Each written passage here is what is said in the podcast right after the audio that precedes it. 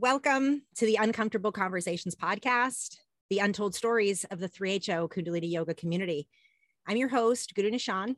And as always, I want to thank you for listening to the podcast and for sharing it with others. As I always do, I begin the podcast with reading the intentions for why I started this podcast. Number one, to break the veil of silence that has long permeated and continues to strangle the 3HO Kundalini Yoga community in the name of neutrality. Number two, to validate and help clarify the complex feelings of those who have joined this lifestyle, were born and raised into it, and or who have practiced or taught Kundalini yoga. Number three, to encourage active listening to uncomfortable conversations from this community as a revolutionary act of self and collective healing. Number four, to let survivors know that we see them, we believe them, we love them, and we will fight for their truth to be addressed. Number five, to let teachers who are denying, gaslighting, or spiritually bypassing know that what they are doing is willfully ignorant and re traumatizing victims. Number six, to illuminate the inherent racism, homophobia, cultural appropriation, and exploitation that perpetuates the teachings, 3HO lifestyle, and the overall community ethos. Number seven, to stop the perpetuation of gaslighting and victim shaming by naming it for what it is. Number eight, to dismantle internalized shame, guilt, toxic positivity, and light washing mentality. Number nine, to honor all of the parts of ourselves that have been forgotten or silenced. Number 10, to honor each and every body that has come through this community, both named and unnamed.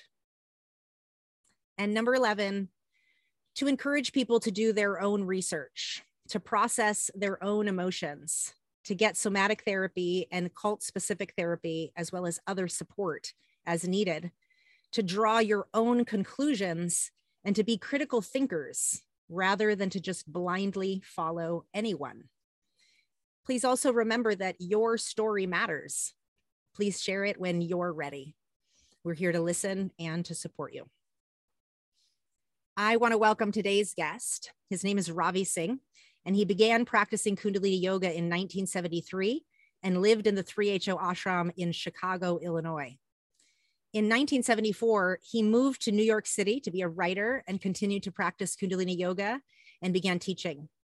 In the late 70s, he had a brief stint as a resident of the 3HO ashram in Brooklyn, New York. He attended every single summer solstice and winter solstice gathering from 1976 to 2000.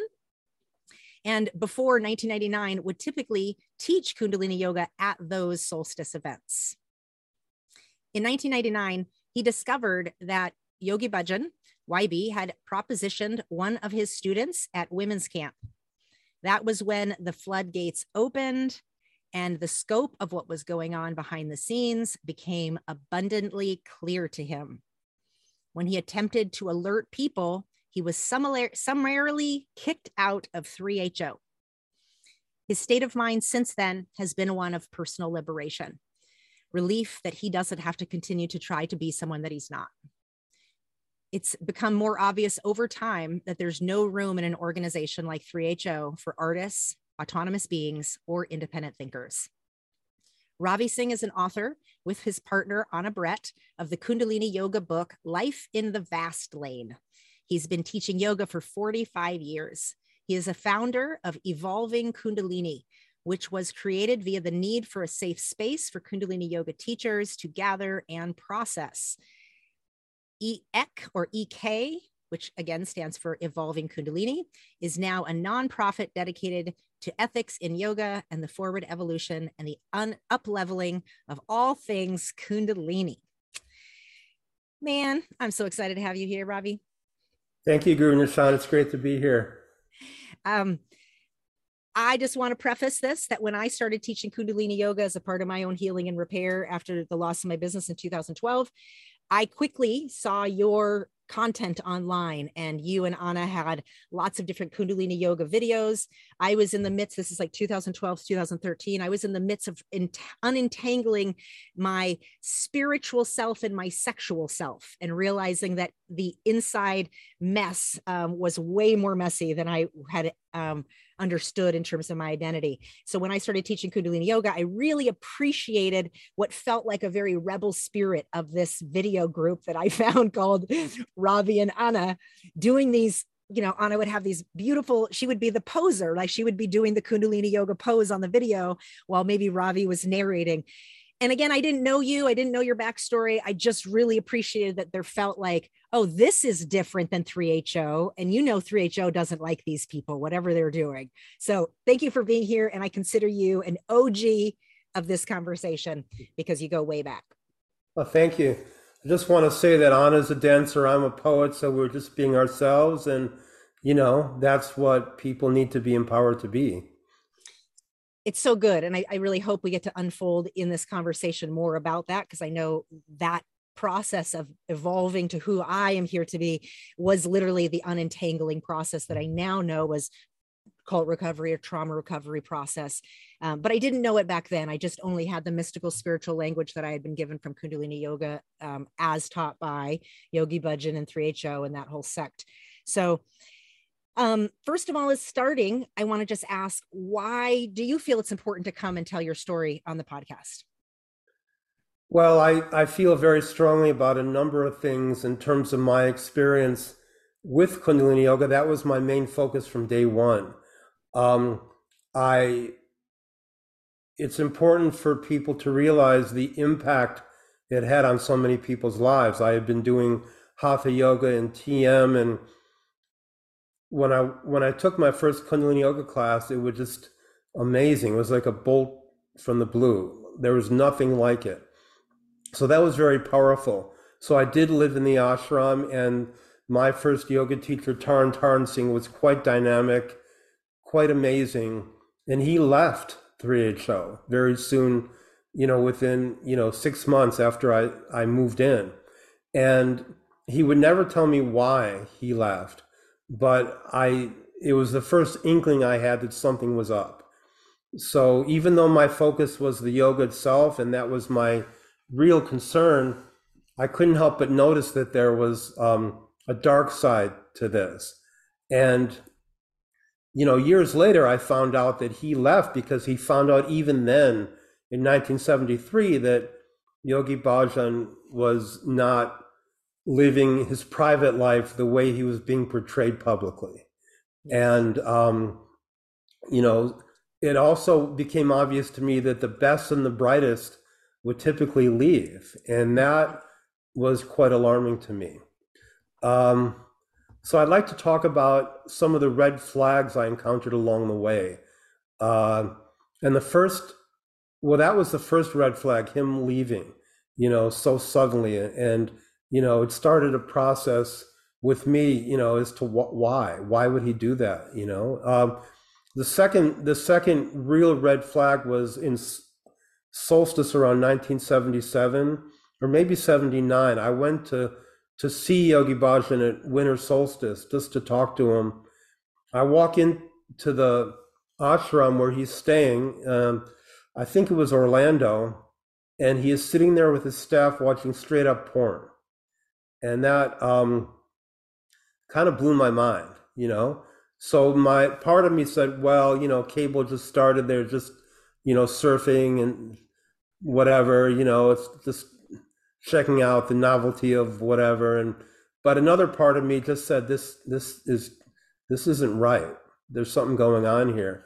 Um, another red flag, late 70s, uh, winter solstice there was someone named uh, Singh who made this really great newsletter about how the dynamics and self-help groups, including spiritual groups, are very similar to the dysfunctional dynamics in families.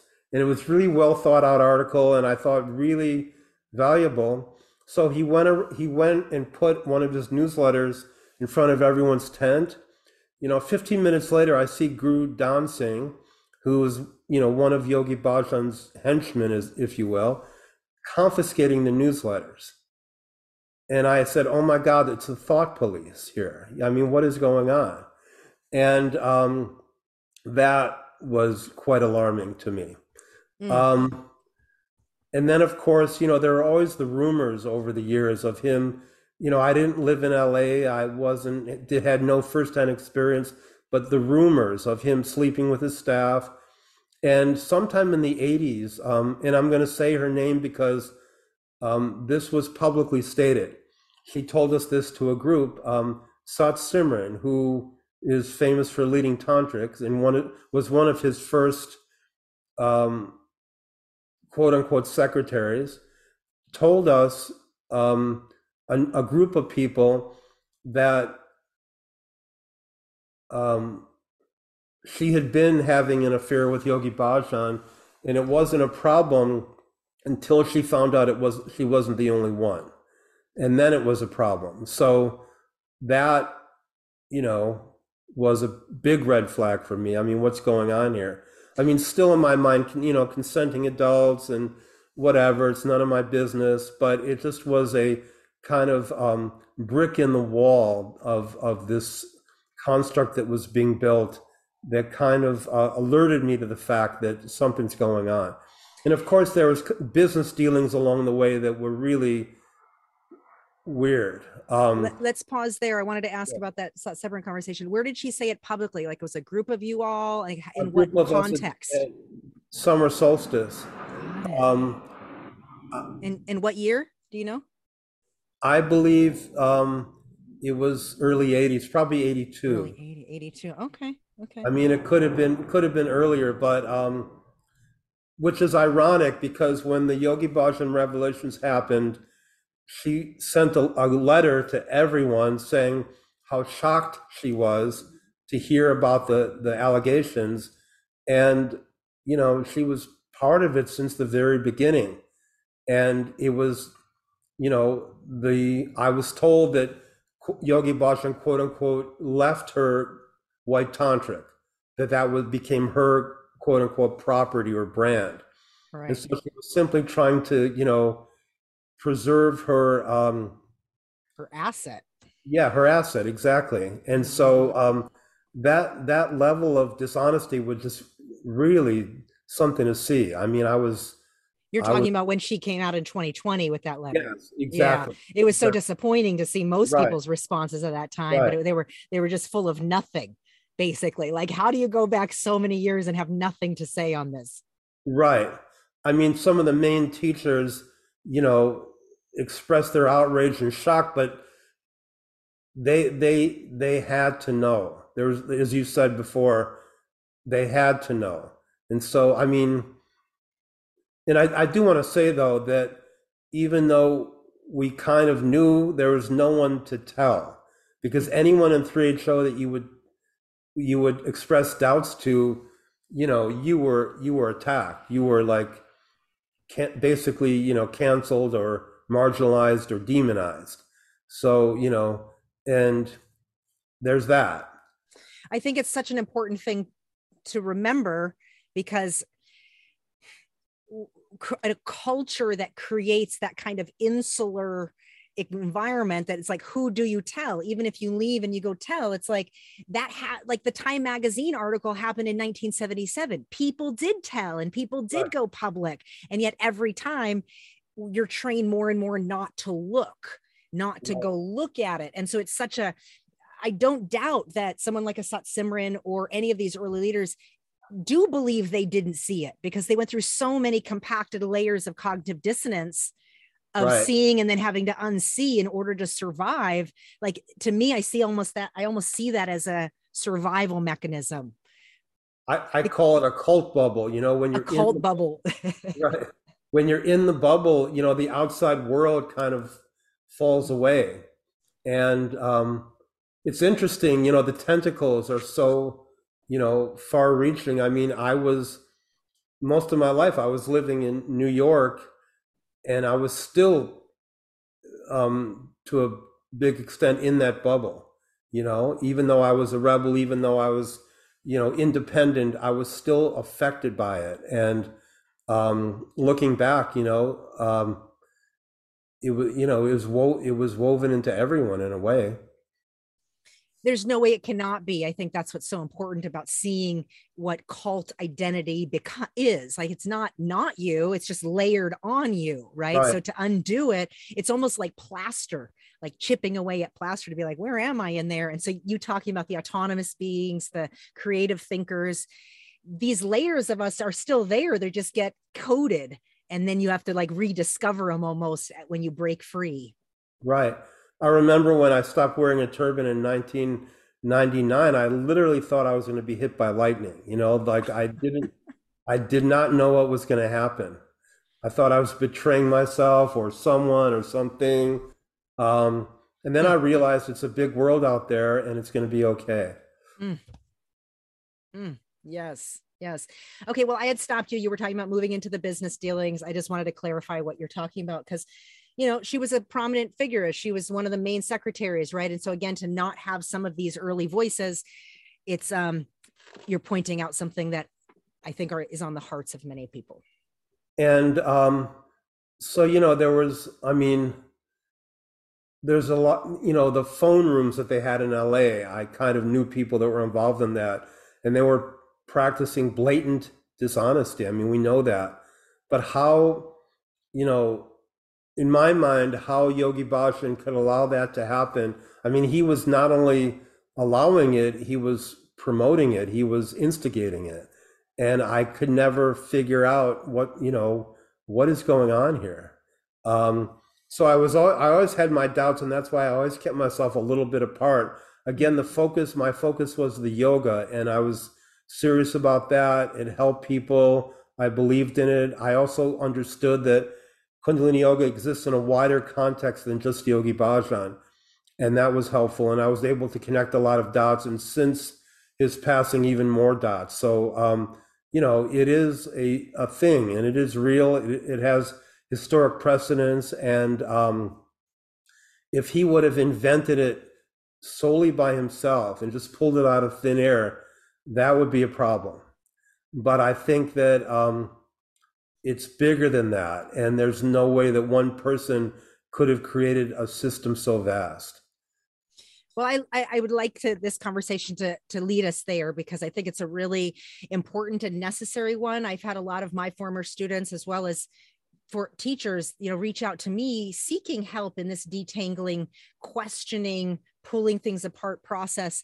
And i'm not available to that you know that's i'm on my process. And so i just kind of have sent them to groups like yours, the Facebook groups or the different things where there are groups of people gathering to connect dots and to kind of look at what's real, what's not, yada, yada, especially when it comes to mantras and all the things.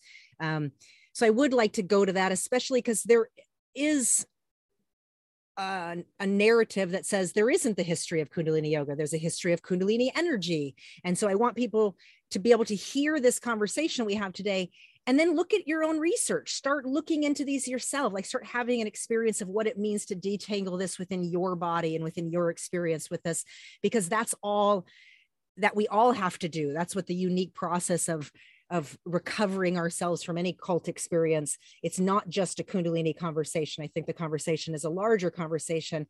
And we need people like you that are actively kind of doing historical research to try to connect dots to make sense of what doesn't make any sense.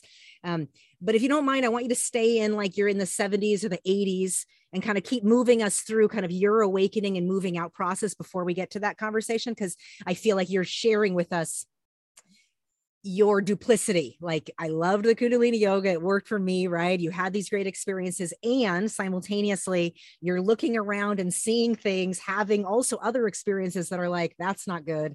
That right. doesn't add up. And this is all while you're committed to being a teacher, committed to the to the lifestyle in whatever capacity. So keep us there and, and evolve us to today. Well, first of all, I was finding my way as a human being, and I had a number of long term relationships, but I wasn't married. And that was a problem. So I got branded as a kind of womanizer or whatever.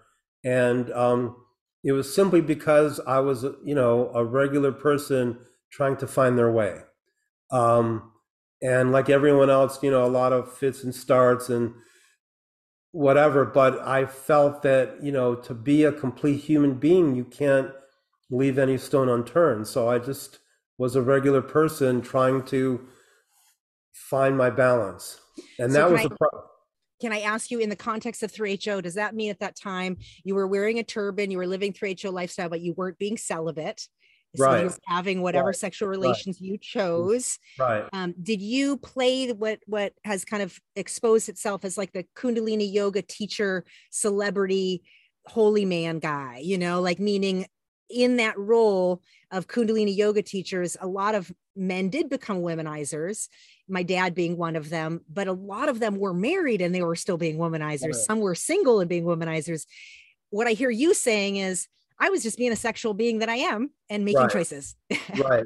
No, I never, um, I just was a regular person, you know, with in, re, in relationship with people, with women. Um, and you know that was it basically i never um, used my teaching status as a platform to meet or date women um, I, I didn't have to because you know i was involved in the writing scene in new york and all that so you know um, I, I sort of kept those things separate so you had your kind of life of your other interests, and you also right. did Kundalini yoga, but you weren't like full on gung ho Sikh Dharma. You were just right. in the yoga scene of that 3HO world. Yeah, and I never took Sikh vows because, like you, I, I was born in the Jewish tradition, and in that tradition, the word vow is very serious, you know. And I, um, the reason I never took Sikh vows, even though I love everything about Sikhism, I mean, I was basically except for not being married, living the lifestyle, you know. Um, like vegetarian, wearing a turban, not cutting your hair, yeah, like yeah, all the yogic lifestyle yeah, things, just exactly. not like a Sikh path per se. But you know, a to me, a religion is a is problematic because you're being asked to adhere to a certain ethos and set of rules that um, may may or may not apply to your own life. I mean, I mean, in a broad scope, they are. We want to live by the Ten Commandments and all that, but, but um, basically, you're being asked to be part of a, a tribe that may or may not resonate with your personal process, and that, to me, that, and my experience of Sikhism was through 3HO, and you know, I I knew that this is not what I wanted to be. I don't want to be like them. So if this is proof of concept, I'm not I'm not down with that. So that that's kind of where I was at. That's why I never became a Sikh per se. Okay. Um, even though I I love the the whole tradition. It's great. Mm-hmm. So, um, let's see. In so I was always sort of you know um, my doubts were mounting, but the yoga was my focus, and I was geographically, you know, over in New York, so I wasn't in the thick of it. But then in 1990, I would typically, you know, um, ask women students to go to women's camp. I thought it was great, you know. And then 1999, a student calls me from women's camp and says he wants me to work for him. And I said, "Oh, that's great. You know, you'll get to learn all this great stuff." And she said, "You don't understand. He wants me to be his mistress." He wants me. He he said he wants to empty out a trailer, you know, in in Espanola, and have that be, you know, the place that we meet. And she laughed. She laughed that day, that moment. I said, I told her, I said, just leave. So she called up a car service and went to the airport. And um, wow. in fact, one time she called me from his car. He I don't know if he was in it, but she called. Anyways, a lot of stuff was going on, and so a half hour after I told her to leave, one of his secretaries calls me and says, "Have you heard from so and so?" And I lied and said no, and um, and then so that that was really disturbing to me. So I called um, someone I know who was his head of security, someone who's since left and who's really well known, um, and told her about it, and she revealed that she had been, you know, involved with him for a very long time, and a lot of the stuff that happened, and that was really I mean, you know, you know the stories. Are you talking about Wah? Yeah. Yes. Okay. I'm going to Um, say it because she's she's public, and I'm going to make sure Right. that we talk She's about it. publicly uh, written about this anyway, so it was Wah. And um, I remember I met Wah in New York at a restaurant and um, just laid it out, and that that was it, you know. So um, I um, I called someone else I know in 3HO who I thought I could trust, and I just bared my soul, and she called Yogi Bhajan. And uh, so then his, you know, Are they uh, still in 3HO? That person? yes, I think so. I think so. Uh, I felt really betrayed by that, by the way, because I it was, you know, I told her all this in confidence, and then um, let's see, Nam Kaur called me, who was the head of IKYTA or KRI or something, and said he wants to see you, meaning Yogi Bhajan. And I said, well, I'm not ready. I need to process all this. I just I need some time. And she said, well, it says in the bylaws that if he wants to see you, you have to go.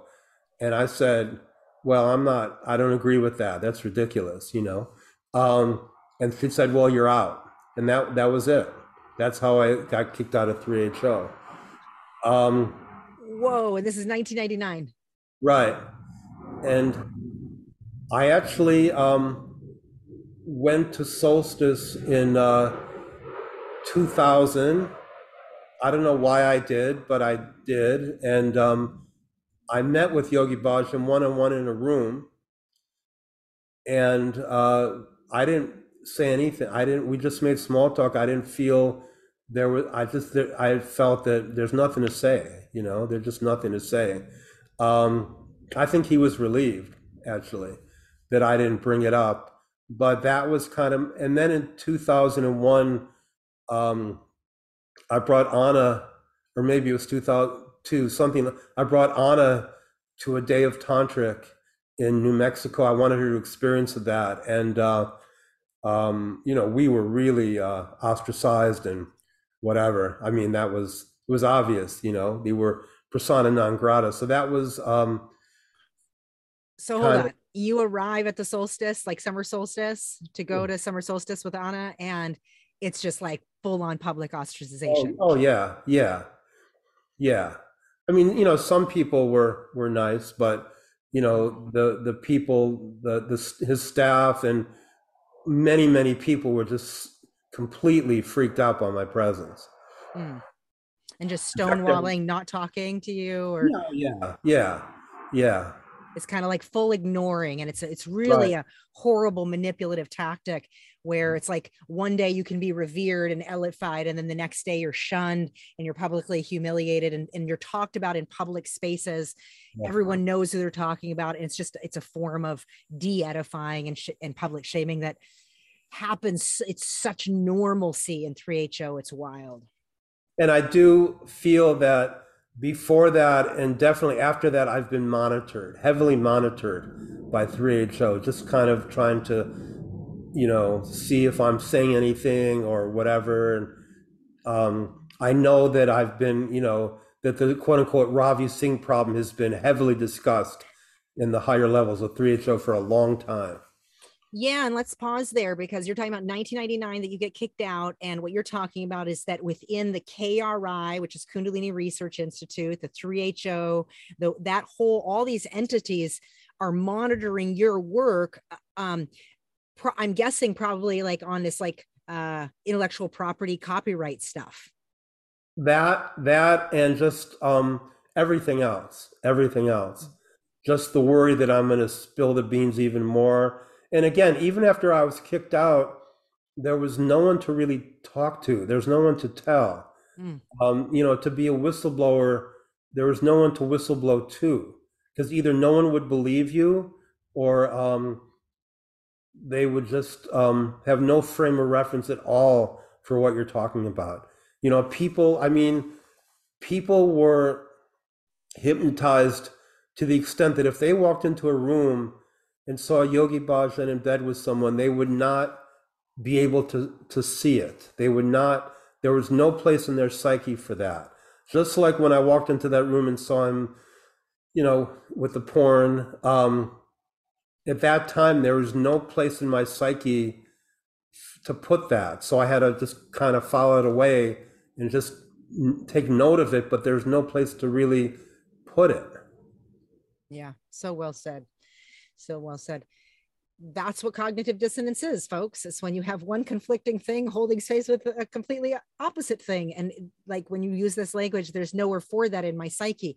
That's quite literally ex- exactly what's happening in our brains and bodies. And so I, I, I really appreciate you pointing this out at that time because I think it's so easy to think, why didn't people say something? And yet, in fact, people did, right? In fact, people did leave and talk about things. But like you said, who do you tell? Who do you talk to? You know, I I asked myself, you know, should I just make a blanket announcement to students about Yogi Bhajan? And the I really prayed over this, and the answer I got was no, it's not time yet. That that you don't want to destroy people's innocence or give them doubts because their their intention is pure, their practice is pure, and um, my personal policy was if someone sort of knew stuff, I would verify it. Um, but I wouldn't just tell people who didn't already know because I don't think, you know, in many instances they could handle it or again have a place to put it they had to sort of arrive at, at that or be open enough to receive it. And you're talking about between say 99 when all this happened or 2000 forward as you're trying right. to navigate your teaching right. space, not right. necessarily now, but that time frame, right? But uh, yeah, but if someone came to me with doubts or had an inkling or whatever, or said, I read this, you know, this article, I would say, yes, where there's smoke, there's fire. Yes, it's true. I would mm-hmm. never, of course, deny it. I would I would verify it for people, but I wouldn't tell them unless they came to me first. And I want to just pause and ask: Is this a part? Was this a part of your own process of figuring out? Like this is where you said I prayed on this. Like what it felt like to me is you as a teacher knowing okay i've had an experience and i've witnessed people have life-changing experiences with this practice and what is my responsibility what do, what burden do i bear here and what is where do i insert kind of thing and and i heard discernment is what i heard like you needing to really say how much needs to be disclosed when is it a blatant announcement or does that start a fire in a way that's not where the way that people get access to what is here yeah i've been wrestling with that you know for the last 20 years and i kind of still am and you know, I I need I needed to um, differentiate. On one hand, you have people who are doing spiritual work and working on themselves. On the other hand, you have um, this organization that's corrupt, and you know where where's the overlap? And most of the people, you know, that I encounter are not have nothing to do with the organization. So, and and in New York, most of my students never did.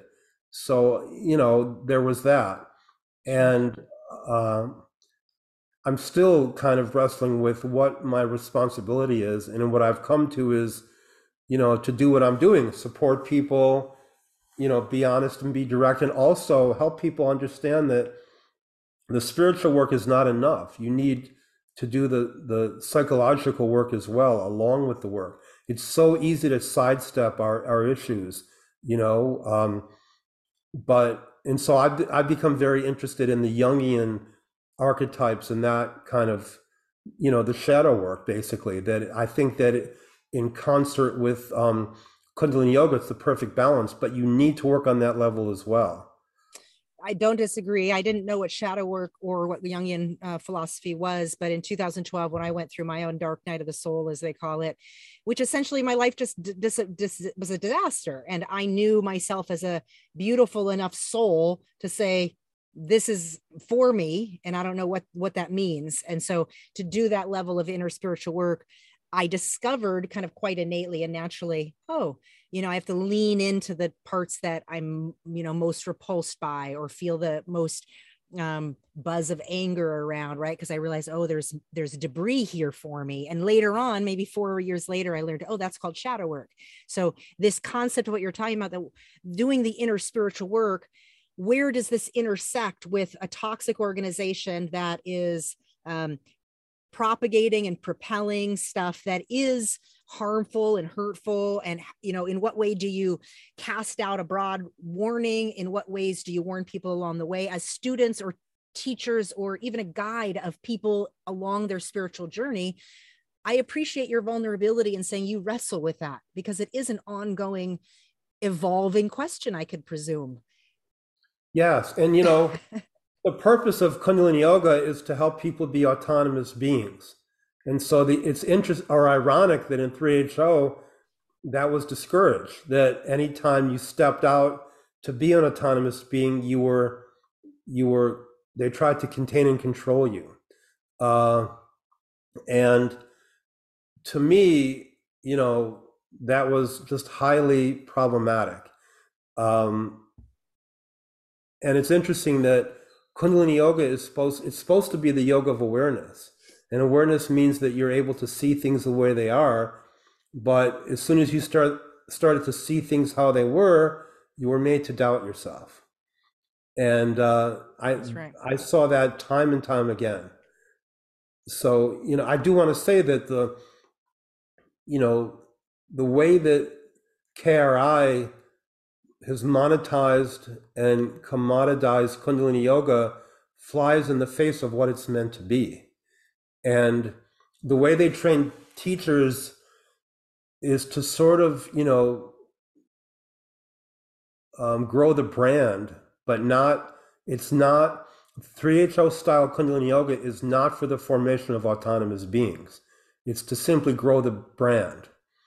And um, I, I realized that uh, uh, around the late 70s is when I began to realize that, that that's what was going on. Before that, it was different. You know, uh, Kundalini Yoga started off as a kind of, um, you know, this incredible thing that happened in that hippies embraced because it was a way to, you know, get high without drugs. It was a way to sort of, you know, uh, expand your consciousness and all that. But then in the late 70s, something happened and Kundalini Yoga and 3HO became a brand. And that's when many that's when it became problematic for many. Yeah, and and also the market, what I call the marketing funnel into being a Sikhi. Like right. somehow they got enmeshed. And right. even today, the way that KRI is enmeshed with Sikh Dharma and the way that the teachers are basically like propping themselves up to be the most evolved yogi is to become a Nihang Sikh. You know, it's like this oh. weird evolving to be like, well, right. I've been asking for a while, like, why are these two things enmeshed? Why is the goal of a Kundalini yoga teacher to become a Sikh? Like, why? Well, and you know, it's a brand. Um, it's what you're talking about. It's because of this brand identity. And also, um, in many ways, Sikhism is a form of absolutism. I mean, hmm. I I want to.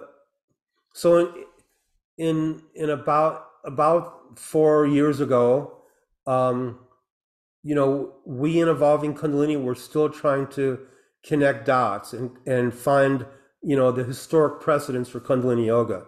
I mean, it was a necessity because, again, if Kundalini yoga was the sole invention of Yogi Bhajan that would be problematic. You know, for instance, I don't, I typically, if there was, you know, a video on YouTube of Bill Cosby, I would not watch it just because he's a rapist, you know? So if Kundalini Yoga were the sole invention of Yogi Bhajan, that would be a problem. I, I don't know if I could continue with Kundalini Yoga if that were the case. Um, but I've known all along that that you know, the continuum of all yoga is Kundalini yoga exists in the continuum of all yoga. It's a tantric style, it's a bhakti style. I mean, there's, you know, it's connected. But in uh, a few years ago, there was a first of all uh, Philip Deslippe. Do you know him? Oh yes, mm-hmm. and so read his articles. Mm-hmm. Right. So he um, wrote a paper that began to examine some of the claims made by Yogi Bhajan, and de- and in his paper deconstructed a lot of those claims. And to me, like white tantric being a complete fabrication, you know, having no historical precedent, which is true and not true. I'll explain that later. But um, I thought it was a breath of fresh air that he was, you know, thinking about this stuff and writing about it. So Philip Deslippe was giving um, a talk in, uh, I guess, at a university in England, and a young Sikh was in the audience, and he, when Philip Deslippe was saying, "Well, Sant Hazara Singh never existed," who Yogi Bhajan said was his teacher and all that, this young Sikh knew that this that Philip was not correct because his this person had studied with a teacher who's um, who knew Sant Hazara Singh was part of his lineage. They call themselves the Lion Yogi lineage, um, and they're they're a Nihang sect. And according to him, um, you know, this is a this started with Guru Gobind Singh, and there was a real tradition, and and Om Namo and Satanama and Sat Kriya, and all these things exist in the context of this Lion Yogi sect. Um, and you know, we got to know this person whose name is Govinder Singh, and there is some debate about whether he's quote unquote real or not. But what he, you know, sort of exposed to us could not have been made up by him. There's something there. There's really something there. I mean, I've known all along that, you know, aspects of Kundalini Yoga are very much like the martial arts training um, that Guru Gobind Singh used to train regular people to be warriors. And I, there's just so much in Sikhism that pre-exists Yogi Bhajan. You know, so, so I want to pause and just say yeah. all those things aren't not true, meaning I agree with you that he took real information. And I think what makes a good cult leader is they take real truth from real sources and then pull them together to create a new coagulated thing. Right. right. And so 3HO as taught Kundalini Yoga as taught by Yogi Bhajan is them trying to brand something that cannot be proprietary branded because it is right. ancient wisdom right. that has been put into a bottle and called something. So there's historical precedence to different segments of things. And so like my experience, and, and I'd love to get into this with you a little bit. Um, my distilling of it was that okay breath in and of itself has an essence of historical wisdom right. mantra sound current take away the Sikh sounds and just say sound current. The original kind of quote essence of sound current is that yeah. our bodies are an instrument, that with our tongue and with our own body capacity, we can create sound vibration, and sound vibration can actually heal both inside, outside, because we are resonance, right? We are beings of right. resonance. So there's history of these things going all the way back to Kemetic science. We're talking about right. ancient historical knowledge that's passed down through source wisdom, right? So in Kundalini Yoga, some of those principles for me that I distilled were like sound, body posture, right? The way that you use your body as an instrument to create um, angles and, and pressure and tension. It's something real to say, oh, the nervous system is a pressure release system. So learning how these things work, how your glands communicate. Um, there's these aspects to call a whole lineage or to call an academic like Deslippe not accurate because somebody in the audience named person, man, because there's a lineage called, I knew somebody who was a Hazara follower and the Lion Sect Yogi.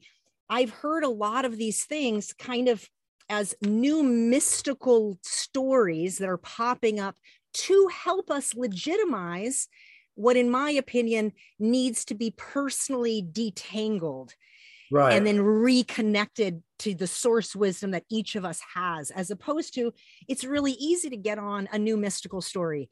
Right. That Guru Gobind Singh was a lead of a warrior sect, and I've right. watched all these Nihang Indian Sikhs right. from London start positioning themselves. One of them at the yoga festival actually told me that Yogi Bhajan told him that they're so evolved as yogis in the Lion sect that they don't actually have to do any Kundalini yoga and they're perfect. Now, meanwhile, the homeboy's got a little beer belly, you know, and, and all sorts of things, which is typical 3HO to me. Like the right. whole story to me reeked in rooted rot systems. And I'm not trying to discount somebody's lineage that they feel is real. What I am saying is that it reeks of the same right thing that Yogi Bhajan spun. That's where I was going. Um, okay, good. I, I, just wanted to so, pause and, and see if that if we're in line there. Well, first of all, first of all, um, there are esoteric streams in Sikhism which are really cool and beautiful and amazing. And so this ties in with that. So whether what he told me is true or not true, I feel through experience there's some there's truth there. There's some truth there because he taught me some techniques and they're pretty amazing. It's all great. So, but the other thing is that um, Govinder's contention is that, well, he's, he said he, his personal feeling is that Kundalini Yoga is ridiculous because, you know, yoga should be about liberation, nothing else, not self discovery, not to become an autonomous being, not to heal your wounds. It's all about liberation, which is fine. But to me, that form of what I call absolutism is problematic because we are embodied beings. We are here to heal our wounds. There's so many projects that we need to attend to. And I think that Kundalini Yoga is, is a valuable tool for all those projects. But we're not just here to grit our teeth and, and purify our ego it's interesting people that that talk about purifying their ego have the biggest egos which is interesting to me but, and full but, in 3ho i mean 3ho right. carries the banner for that persona you know so the other thing that's so basically govinder's contention at least in his discussions to me was if you're not a sikh in this lifetime you need to be a sikh in order to be liberated. That was his statement to me. And i don't i don't agree with that. Um, and um, I see Kundalini Yoga more as a tantric system, and I also see that life is meant to be experienced and lived, not mm-hmm. Not just kind of worked around. Um, I actually agree with you, and um, I don't like that level of absolutism statements. Right. It's very, it, to me, this is why I thought I was shedding the hip- hypocrisy of the religious aspect of my growing up, and thought that the health consciousness was good. I feel like where it gets entangled for me around using Kundalini yoga as if it's a legitimized system is I feel like it gives too much credence to Yogi Bhajan, meaning I would rather take it back pre him and say there were energetic systems whether or not they were called Kundalini yoga. And some of them had to do with, say, breath science, right? some of them had to do with posture, right. some of them had to do with sound, and some of them had to do with frequency and, and consciousness and and that there's ancient teachers of many lineages that are available for our own individual path right. of, of healing and liberation um, so I'm, I'm curious about that. Like is that is this story the lion sect yoga this conversation is that the only thing that's legitimizing the body of work called kundalini yoga? Because i well, do agree that the kundalini energy is the tantric energy like learning to understand the potency of our sexual energy moving that through the spinal column understanding our brain body connection. Like I, I do get the power of people learning that. Right but is it a body of work called kundalini yoga I don't well, know if we're going to answer that, but I'm curious because I know you keep referring to it as that way, but I don't. And so I, would like right. to hear more. That's where things get problematic because I know it's controversial and many people might feel insen- that it's insensitive. But I, I do think that a lot of things, I do believe that Yogi Bhajan was, in spite of his criminality and everything else, I do believe he was tuned into something. I do believe that a lot of what he taught has value because it helps people. I also believe that we have to, um, you know, take Yogi Bhajan out of the Kundalini Yoga equation. We have to relegate his name and image to, at best, a mere historical footnote. And uh, we need to move forward um, with our own evolution, not so it's not. In fact, I never called it Kundalini Yoga taught by Yogi Bhajan, which was yeah, me neither. Which was a really big deal back in the day because everyone was always on my case about that mm-hmm. because mm-hmm. it's um, you know it, it's Kundalini Yoga taught by teacher's name here. You know, we all arrive at our own set of certainties. We all develop our own style. We all develop um, things based on our own experience that we feel have value for for people. You know, it's all in the name of easing human suffering. So I do believe that he was tuned into something. I do believe that what he taught, some of what he taught has value, but I believe we have to carry Kundalini Yoga beyond that and not, you know, be dependent on him for anything. Um, and that's what we're trying to do in evolving Kundalini is just move it forward and, you know, whether we continue to call it Kundalini Yoga or not, I mean, you know, we're thinking about calling it Kundalini Kriya Yoga or something but i would uh, just i would love to see that's my piece on it. I'm not in your group and i'm not a part of that conversation because i know it's not yet where i'm what i'm ready to explore. we're kind of all in this together you know? It, it's true it's true energetically. I just mean i'm not active on facebook for my own mental health reasons and not that i don't think the conversations are super important because i really do and i do send people there to be like good questions. Go meet those folks. Um and I would love to see a name evolve that lets us be able right. to lift it up beyond YB because right. I also have always called it Kundalini Yoga. And so to me, the reference of it links me back to a whole bunch of stuff that is entangled for a lot of people still. Um, including sexual liberation and, and subjugation right. and the amount of shame that's in in wrapped up i also want to just say I really think this is such a personal journey, just like trauma right. healing and recovery is. Right. And so I want everyone to hear this and, and, realize Ravi can have a point of view and I can have a point of view and we can not meet, but we can still hold each other in such high regard um, and be a part of evolving this conversation because that's what it means. It means we have different points of view or the same in certain areas and every one of us get to contribute both energetically or not. And there's nothing wrong with absolutely stopping doing Kundalini yoga on all levels if that's what your system is calling you to do. So, listening to you is the real key point that I think we're both making. And within that, we're asking ourselves questions to evolve ourselves in the evolution of our own spiritual development and the and the servicing and, and teaching to others. I mean, you know, for years and years I've been thinking, well, maybe I just ought to be a rabbi or something. You know, I mean, Um, and I keep coming back to the fact that, I mean, this stuff really helps people. And I see that from my very first class I ever taught, I saw this amazing domino effect. They, people would do these practices, they would heal, their families would heal, their community would heal. And it, it really does work. It's the perfect thing as far as I can see, the medicine of the moment. So, but I do believe we need to move, we do need to move it forward. And I think that Kundalini Yoga right now is an interim name and we will arrive at something else. But, you know, evolution takes time and we need to, we basically need to sort of um, cooperate with what the universe wants. And, and sort of, I personally am just waiting for orders, you know, like what, what does the universe want now? Mm. And, you know, we'll see.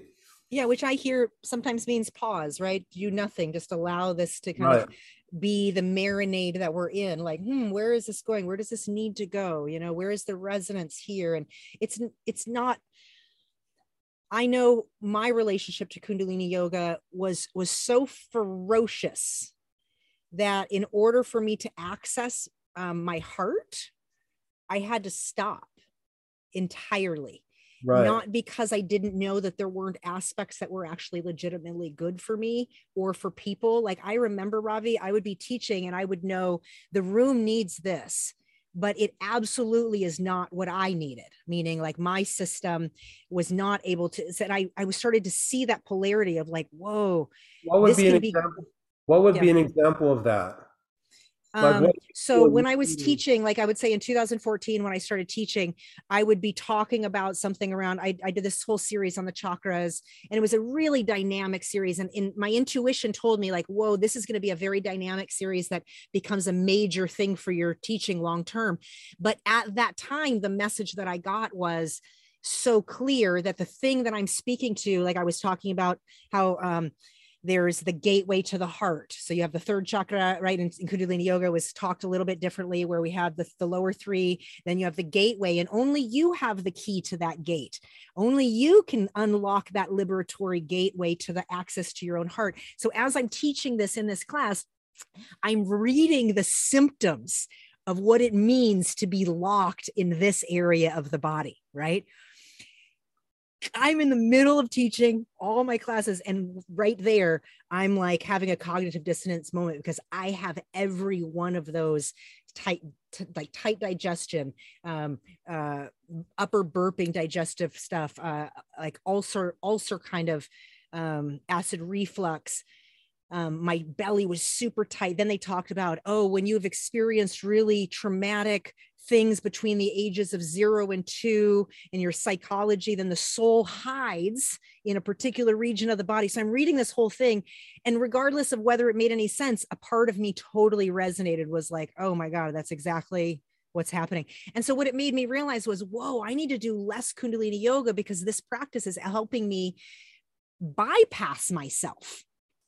Not in essence, not in all by itself. Like in essence, right. I think it was helping someone else access themselves, but it right. was helping me bypass myself. So the technique itself was layered based on trauma patterns, right? And so I feel like so many people have so much compacted cognitive uh, complex trauma linked to Kundalini yoga that our journeys of unentangling may have if maybe long histories of learning how to access our anger, which Kundalini yoga is not necessarily helping us do because so much of his body of work was bypassing the emotional body.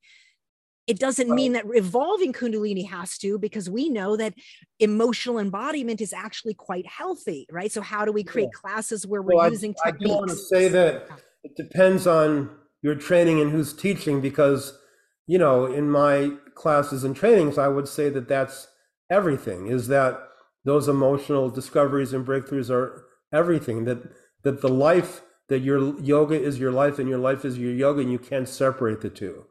And um with you. And i taught that way too. So i'm with you ravi. I think i taught exactly the way that i knew helped students access themselves. I always knew that was the work. And so I wasn't right. teaching so much of the woman's teachings. I right. wasn't promoting YB. I was quite literally saying, yeah, that's not in resonance with me. Right. This I know is truth. That's not in resonance. This I know is truth.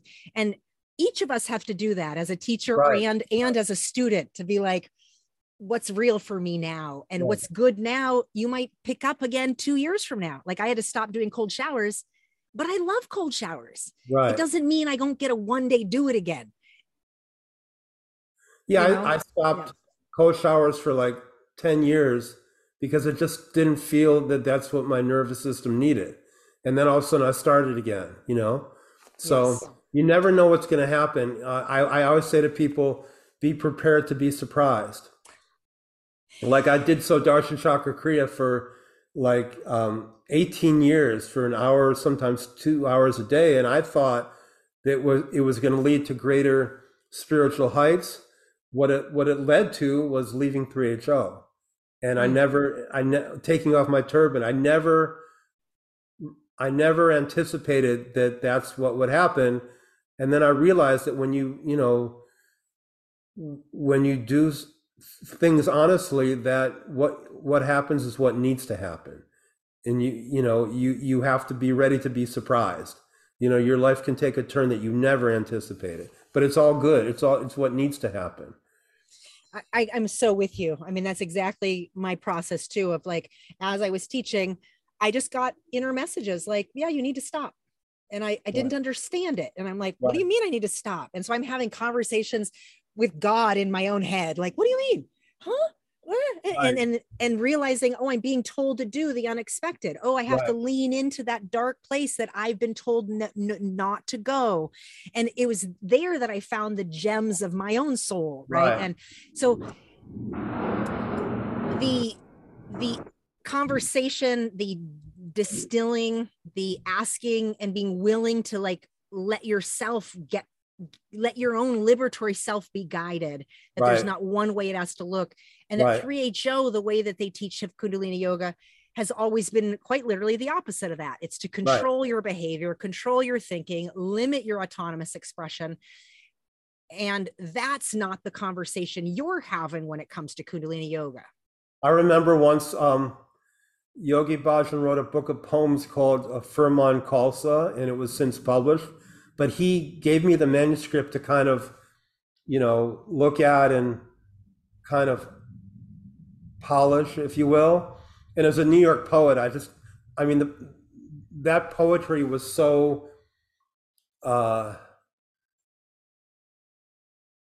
I considered it was, it was cultish because it, it was like propaganda in my mind. It was like propaganda. And I just kind of, went to town on it and made it honest.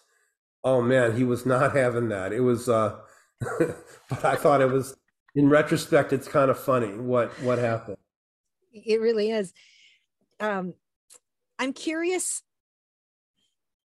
I'm curious about more of the connecting dots that you all did since 2020, um, because I know that you started wrestling with, like again, Yogi Bhajan would be out if if you didn't feel like he uh, brought something. I personally don't think he brought anything. I feel right. like he was just an excellent cult leader that stole real knowledge from other sources. And to trace back those original sources, I'm hoping people like you all are, are researching that for us. well, you know, even if he did that, if, if, if even if you want to frame it that way, if he quote unquote stole real knowledge from other sources, those sources are are good. They're they're great you know? so what i'm saying is the work is to find those sources but not right. to give him legitimacy.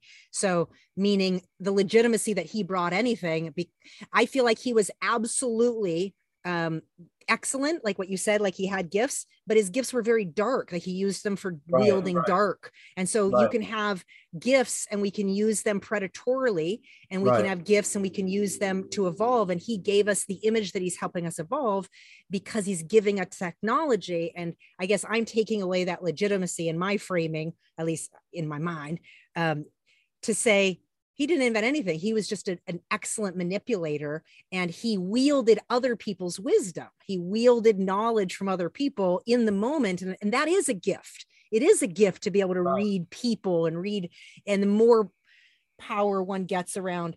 And then he weaved mystical tales. And so what Philip Deslippe has done, he's he's broken through that mystical tale that lets us not follow these mystical lineages that do help us stay on our soul journey. And to right. stop those mystical stories and to actually examine the reality it is hard because well, we can I, say i think yeah. the truth is somewhere in the middle that um there are you know there were lineages of yogis. There were real people who sacrificed and practiced these things. Um there are elements in kundalini yoga of, of tantra and kriya yoga pre-exists yogi bhajan and kundalini yoga. I mean it's real. Um there's something called and, Bihar. I'm going to ask about Kriya Yoga. Can you tell us about Kriya Yoga? Because this is one of the things that when I was teaching, I always got excited when I learned about Kriya Yoga because it did feel like it was a lineage that predated YB. Well, there's something called, um, well, yoga. Not see, there's a lot of um, overlapping of terms. So Yogananda teaches something called Kriya Yoga, but there's another um, system of Kriya Yoga in northern India, which is um, and Bihar yoga is a emanation of it. Bihar yoga is like proto Kundalini, that they use movement and breath of fire, and they have simple kriyas, which are groups of exercises that that kind of work together. So all this exists, and um, I have set aside for myself that um, there there are these esoteric streams in Sikhism that do accord with what we practice. So I think the truth is somewhere in the middle. That that he was the Yogi Bhajan was exposed to a lot of really cool stuff and he appropriated it and he put it together to mon- to brand it, you know. Um, but I think that uh, there, there's something real there. That there's something real there, um, and I, I do feel that, you know, I don't I don't know about the lion yogis, but from what I've experienced so far, I think there's something there, and it doesn't. But it doesn't matter because, as I explained, you know. Um, trying to kind of collaborate with the, those Nihangs is a little problematic because they're, it's so, they're very, so problematic and it, feel, it feels very predatory. My, again, my experience was so predatory. And it also feels like his his his sons are posturing themselves in similar ways right. to kind of set up this mystical story Right, of the ancient right. lineage. So it really reeks of, of of a bad taste in my mouth. yeah. And, And- um, Yeah. I mean, so we talk about cultural appropriation. I mean, according to the, you know, these Nihangs that I've talked to, they're horrified that we're using, you know, the Sikh mantras in Kundalini Yoga, you know, so there's that. On the other hand, um, you know, we're not, we're not going to be Sikhs in that way. We're just not. So how do we reconcile all this? And what I have come to is that the universe has become quite adept at creating perfect teachings through imperfect people. And all of us imperfect people um, are doing our best, and uh, but the universe is behind all this. And I feel that what we have is valuable and useful, and that's really what matters. You said perfect teachings through imperfect people. That's basically saying that the Kundalini yoga technology that, that YB brought is perfect teachings, which my experience isn't that at all. That there We- might be aspects that are Right, excellent, right. but it's not a perfect teaching.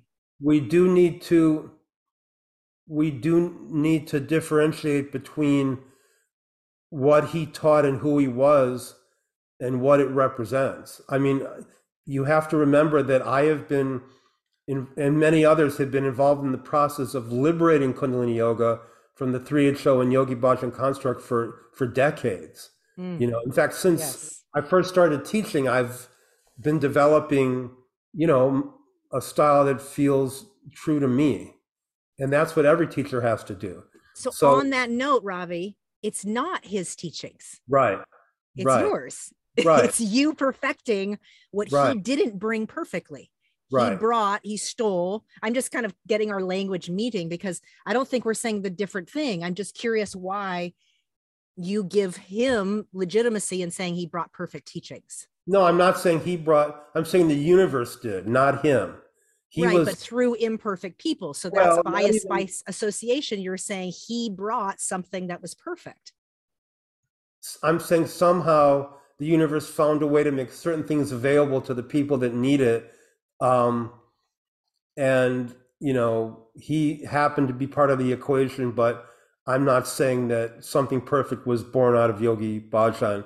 I'm saying that the universe know, kind of knows what it's doing, and against all odds, we have some things that are useful for people to help in this very crazy time. That's, you know, So I want to pause there and say I 100% agree that the universe is operating in ways that's so mysterious and amazing and that we have to be able to see the the perfection of creation even in destruction. And you I want to give legitimacy to you for this. You have been distilling that down for 20 some years asking yourself questions. How do i bring this forward? How do we empower people to ask better questions to take a practice that they have a personal experience with and keep liberating themselves, right? But you did that, and the universe has allowed you to be that channel. That's what it feels like to me. Thank, thank you. Uh, I do want to say that in you know 3HO Kundalini Yoga, the amount of sophistry and kind of you know. what does that mean? What's sophistry? sophistry is like you know all these fancy kriyas and all this like um, mystical stuff and all Yogi Bhajan's contention. Well, this works on the um, seventh level of the you know 12th ring of your aura or whatever. Um, it's it's really important that we find a way to sift through all that stuff and not be bamboozled by highfalutin rhetoric. because in 3HO, um, you know, we were always conditioned to think, oh, he's so far beyond us, you know, and really he was kind of just winging it to kind of try to appear that way. And um, it took a long time for me to appreciate that. And, you know, I mean, I'm still wrestling with all that, you know. Um, so well said, though. So yeah. well said. I mean, I, you know, um, I've been teaching for 45 years and I still have imposter syndrome. You know, like, who am I to be presenting spiritual teachings to anyone? Who am I to be telling people, like, um, you know, how to live the best life, etc.? So it's never going to go away, but we do our best. And, and I'm wondering because you've been at this so while, and again, I'm, I'm you're my OG here in this Kundalini evolving Kundalini conversation um, which I think is such an important one because I had my own journey of this during the years I was choosing to teach from 2012 to 2018. That is why I taught was purposely to lean into the entanglement I felt inside and the cognitive dissonance that I quote loved Kundalini yoga for myself, but I had extreme amount of vitriol when it came to the idea of having a brand of Kundalini yoga. Like I knew right. I did not want to teach it. I was not going to legitimize myself through that lens. And I found that cognitive dissonance tough. So you being willing to start examining that type of conversation, like what's real here, what's for me here, what's the essence of this work here that that he brought, I'm wondering if you can kind of give us some of those synopsises, meaning like when you say Kundalini yoga, it automatically triggers my brain to go right. Kundalini yoga is taught by right. Yogi Bhajan. Even though I never said uh, taught by Yogi Bhajan, it brings me to that body of work called his body of work. You have been evolving this distillation, and, and not that it's perfect, but you gave one example. He has well, all these wild kriyas that he makes up right and how do you tell the good ones from these wild ones? I'm sure there's other sections that you've kind of distilled saying that stuff's nonsense keep this basic stuff. Well i'm wondering. as you were talking about before what are the bedrock elements of kundalini yoga? We have rhythm and resonance. Yep. we have conscious breathing. We have self-inquiry. Uh, we have the science of sequence etc so those okay. are kind of universal principles. Uh, what has value in Kundalini Yoga? Sat Kriya, because what people need more than anything is navel work. Why do they need navel work? Be, because before we can bust a move to a higher order of being, we need to stabilize. We, we need to be able to put on the brakes. Um, people are wrestling with identity. When we say Sat Nam, the navel is the amplifier for sound. So when we say Sat Nam at the navel, we are declaring to ourselves, I am truth. truth. I am true to myself. I am that I am. Not, no one could ever take that away from me. We are, and that's what people need because they don't have an identity. People were never given a basic foundation in self. And so when you do suck, and there's a lot of first chakra work that goes on in Sat Kriya, people need that desperately. That's identity. Most people were ne- never given a basic foundation in self. So their, their whole life they're reeling. So Sat Kriya is a really good stabilizer, you know, um, and it's great for the glands and it, you know, activates the chakras. So it really does that. It's a therapy. So I think that has tremendous value. And, um, and I have satisfied for myself that Sat Kriya pre-exists Yogi Bhajan. So there's, and that's always comforting to know that for me. Um, so that's one example. I mean, uh, spine flexes, you're creating an energy wave in your spine. You're, we need to move our spine five ways every day, you know, to sort of stay healthy and young. And that help that, you know, takes care of some of that and so many things. So there's these beautiful things that happen when we do some of these techniques and people need these, you know, so we can live a day and not age a day. Um, and so I think a lot of things have, have value live uh, a day and not age a day i love these little slogans that we that we come up with um you know I, I'm so with you when it comes to like what are some of the principles. That was really my approach to kind of saying like what's real here and what's not. And um, you know, brain you know what is it? Dynamic movement where you're coordinating breath and body. I could absolutely understand from a nervous system point of view why this is so potent um, and and what it means to stabilize right when you're talking about Sat Kriya and and the other elements that go with it right? Eye focus drishti where the tongue is learning subtle understandings of your energy system. These are things that i was able to distill is, down. this is all yoga you know this is not yogi bhajan this is yoga. And 3ho we were kind of well not me but people were said just rely on yogi bhajan for your information or guru charan but not you don't need to do your own homework just you know.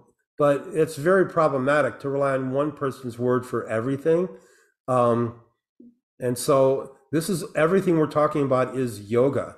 It, it, it exists in yoga which is really an important important to remember yeah, and you know, a more recently evolved conversation. Have you heard of the book called um, "The Trauma of Caste"? No.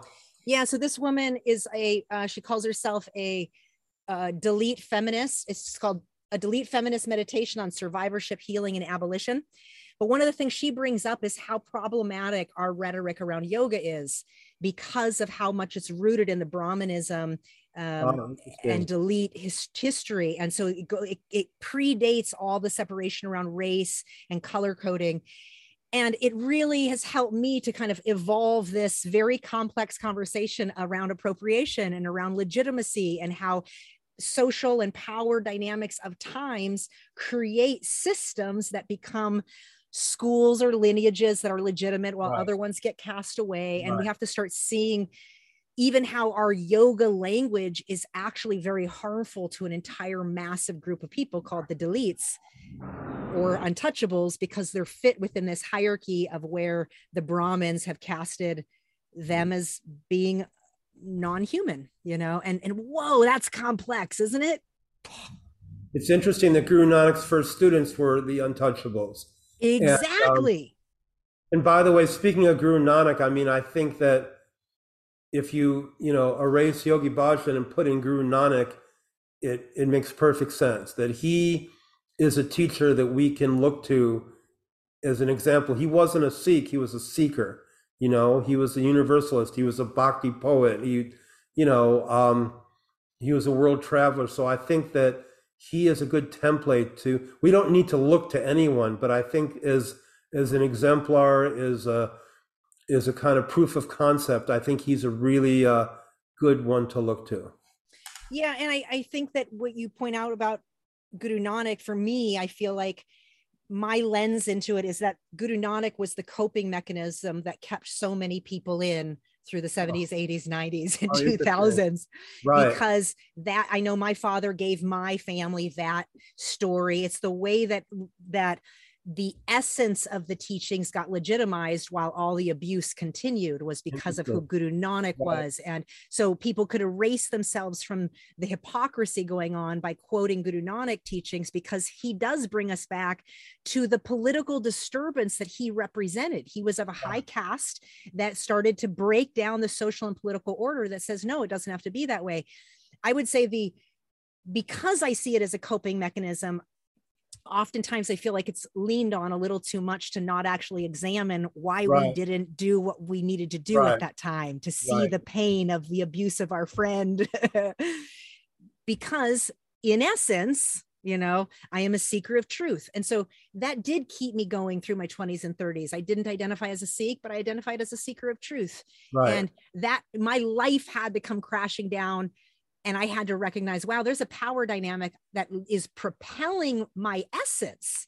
It runs me. And in order to uh, detangle that, I had to go into Kundalini yoga. That's the that's the shadow work, right? So I knew right. there was a dark shadow in Kundalini yoga, but I had no idea what I was in for, Ravi. So, like what you're talking about, you have no idea the the rabbit holes your soul sends you on if you're willing to listen. Like right. take your turban off in 1999. Like like I, I can't wait for Wa to come tell her story because having some of these inside lenses around yes people knew in the 90s yes people j- legitimately wanted to tell somebody but what do you do? Who do you tell? Um i was i was um around in Wa's life when Wa was leaving and I saw um, well Wa will tell you but it was really traumatic and dramatic. I mean, you know, Wa was very courageous, I have to say. She is and always has been. And we hope to be able to hear more from her because I know she she has a lot to say um, right. when she's ready. I, I wanted to go back to something you said earlier, Ravi, and it's one of the things that I had to really wrestle with. Like when I had to lean into whether or not to teach Kundalini yoga, I had such vitriol about doing it. And I was like, that is just so weird. And I decided I don't want to go through life with holding this much vitriol in my body. And so I need to lean into this so that I can unentangle whatever this is. And, and that's the essence of what I hear you talking about. You're helping empower students to ask themselves better questions and to lean into the places in themselves. Um, and, and in my opinion, maybe giving a little too much legitimacy to a body of work that YB brought, but I don't think he brought it. I think that that's just um, ways that we're using language to describe something. Right. But I want to go back to the public private. Um, you had noticed that that was one of the signs that the way that he was living privately and the way that he was personifying himself publicly, that was one of your early signs. And for me, when I had to lean into why I didn't want to teach Kundalini Yoga, when I asked myself that question, the things that popped up were that one of them was I didn't want to live a public private life and the other one is it was just there were just some weird ones you know i didn't want to be forced to have to wear white and a turban. There were just all these things. And i started realizing oh well you don't you don't have to. You can just teach. You don't have to do that. And so i had to start breaking around the constructs of my psychology which is what you're talking about but that public private life was way more complex. So yes, I did start teaching without a turban and I, I wore sexy clothes while doing it because I was breaking my constructs, my shame constructs. But that public private life was a big one for me because I didn't know how to not do that. My whole identity was shaped around you have a public persona and a private persona. So it took t- almost 10 years before I was able to get through some of that. I think you had way more unpacking to do than I did because I was always sort of a little bit apart, you know, and I got to be in New York and all that. But I think having grown up in it, you had layers and layers. And no other identity to reference. Right. Right. And that's way more complex when you're a child in something because right. the way I've experienced it, you're like a child marinating in an ethos, and that ethos is corrupt. And so a part of your own essence of your nervous system is actually kind of safe in corruption. Right. And that's weird. It's weird to be like, oh, I'm regulated to corrupt manipulators. Let's have some more. You know, my my experience of Kundalini Yoga was just, you know, powerful, dynamic, poetic, creative. You know, I I would um just different. You know, uh, coming at it from a poet's point of view, not 3HO. So I when I think of Kundalini Yoga, I, I don't think of 3HO Kundalini Yoga. I think of Kundalini, you know, is a is a evolving dynamic energy and its manifestations. So well, that makes sense too, because if you've been at this since 2000, let's say, that's 20 plus years of well, I've you. Since, I've been teaching this way since 1976. So it just. But you wore a turban. Yeah. Yeah. So uh, there's a distinction as you took off the formula, you took off right. the identity and you started coming up with Ravi way of doing this right. something was shifting so I, I, agree that you were teaching before but what i'm saying the moment you take off your turban and you're starting to wrestle with your psychology and teaching still something started to happen and so i could absolutely see why 20 years later you have no reference point back to 3ho you say right. kundalini yoga and it means the body of work that you've created over right. the years. But that's not the reference point that most of us go to when you say Kundalini yoga. Right. Our brain doesn't do that. It doesn't go to where you've evolved it. That's why I think we need to.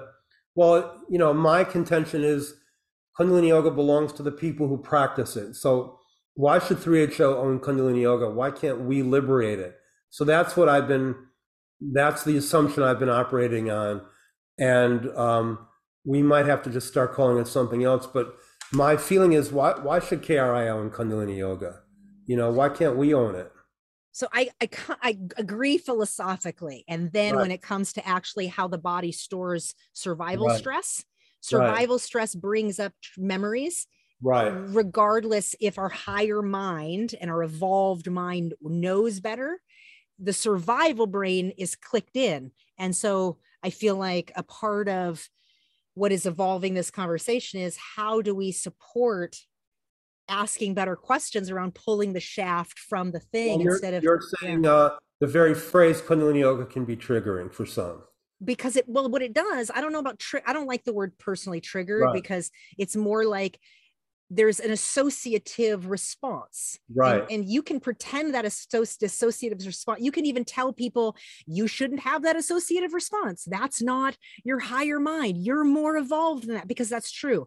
But our survival brains are actually more they're more responsive than our evolved brain right, right. and this is why right. some of these techniques you're talking about are a part of what we have to legitimately have a real experience with but to uncouple them like my experience with complex trauma is that you can have a really good thing coupled with a very abusive experience and now they've become enmeshed Right. It doesn't mean they stay enmeshed, but you have to do more than Kundalini yoga to unenmesh them. Right. You can't just keep doing the same universal, beautiful essence of a practice to unenmesh that entangle. Right. And I don't know what that means for someone else. For me, what that meant was not teaching for a while, not practicing for long periods of time, doing the opposite of what my mind wants me to do. So I'm really, I like daily kriyas. I like breath of fire like i love breath practice but i've purposely not. I've done opposite things that are a little bit softer and more sensual and things that are trying to like develop a feminine aspect of me that never got attention where my masculine willpower my discipline my that stabilizing force was almost too stabilized where it was preventing me from feeling the support and love of all that is and I'm not saying everybody's experience is like mine or yours. Right. But that um, together realizing there has been a lot of pain and abuse mixed in with this concept of what people consider kundalini yoga and i hear that you've done 20 plus years of distilling what's real from what's not and i really value that kind of dedication because i did maybe 8 years of that and it mattered. It changed me. So I know it must change you and it changed Ana and it changed your students. And yet a lot of us aren't there yet. So when you say Kundalini Yoga is beyond Yogi Bhajan, while philosophically I want that to be true, for a lot of us, our survival stress is not, that's not true at all. Right. Right. Nothing easy about it, which is why it's called evolving yeah. Kundalini. I mean, it's all about, um, it really comes down to making our life our yoga rather than our yoga our life. Because many people make Kundalini yoga and Sikh Dharma and everything else their life. And that, but they, they, they um, disregarded their life, you know, and that's the problem. God, that is so well said. and that's what it means to be coerced in a cult right. Right? Is that you slowly don't have autonomous thought. You don't have your independent thinking. You don't have your own behaviors anymore and you don't even see it happening because you think you've evolved into something more special than who you were. I was also thinking the other day that the 3ho brand of sikh dharma is like you're being asked to almost become an archetype you know? And you can't you can only be an archetype for limited periods. You can't live in that space. It's not sustainable. Um, you get you get burned ultimately because you're too close to the. When you try to live an archetype like Marilyn Monroe or Elvis Presley, you can't be that in that all the time. You get burned by the primal fire, and so 3HO the 3HO brand of Sikhism was not really practical or sustainable. In fact, the level of hypocrisy the more put together they were, this is just my observation. More often than not, the more put together they were on the outside, the more chaotic and neurotic they were on the inside. And God, isn't that proven to be true? As as the stories come out, I, right. I, start seeing these people that I used to think were in like say states of consciousness. Now I see them as in states of of frozen terror. Like I can yeah. see them as complex PTSD survivors, actually just in perpetual disassociation. I remember I was walking down the street in New York and I saw like a real high level 3HO Sikh, you know, one of the muckety mucks, right? And I remember, I remember talking to him, and just noticing that his eyes were glazed over. He's, in fact, I noticed a lot among people. They're numbed out, just numbed out, and and in retrospect, it's they were living in trauma. They were just the only way to cope with that was to be numb, completely numb, and I saw it again and again, and I said, "Oh my God, these people are supposed to be proof of concept." You know these these Mukya Singh Sags and all that, and they're just completely numbed out. And I I do not want to be like that. In fact, they're they're demonstrating for me how not to be. It was totally me too. I would look around and see people like that, and I was really doing the best I could to teach with my own essence coming forward as opposed to promoting the organization or any of the muckety mucks or any of that stuff and i could i would watch my students kind of end up in this marketing funnel and before you knew it they had changed their name and now they're wearing white and now they're off to to so and so's teacher land and and i would just warn them. I would just be like hey you know you you have discernment. Remember nobody can tell you what to do. You get to choose. And i would talk about the affairs and i would talk about things publicly in my classes so that people didn't um, follow the personas that 3ho specializes in. And i see their whole aquarian teacher training that way too as you know people get to live those personas. They take on these training programs and they're right. living out personas and they create whole brands around their name. Right. Right. Exactly. You know, which is, again is just little YBs all over, which is why to me it is um, troubling and challenging to keep hearing Kundalini yoga because it feels like it's legitimizing them. And I don't want to do that. I want to dif- differentiate because there is a real difference between that disassociated numb state that is bypassing emotions, bypassing your sexual health, bypassing whatever comes up for you, right? Whatever the real thing that you have to look at in your life to go for something that that the teachings say you have to do. And none of that ever was healthy right? And to watch the training system everything kri everybody just propels it forward. I don't care if people continue to teach kundalini yoga. They're going to do it anyway right? I just want people to have better conversations. And if people are having better conversations either within themselves or with each other to me that's awesome because it means you're you're self-examining you're asking right? It's critical. You're breaking things apart.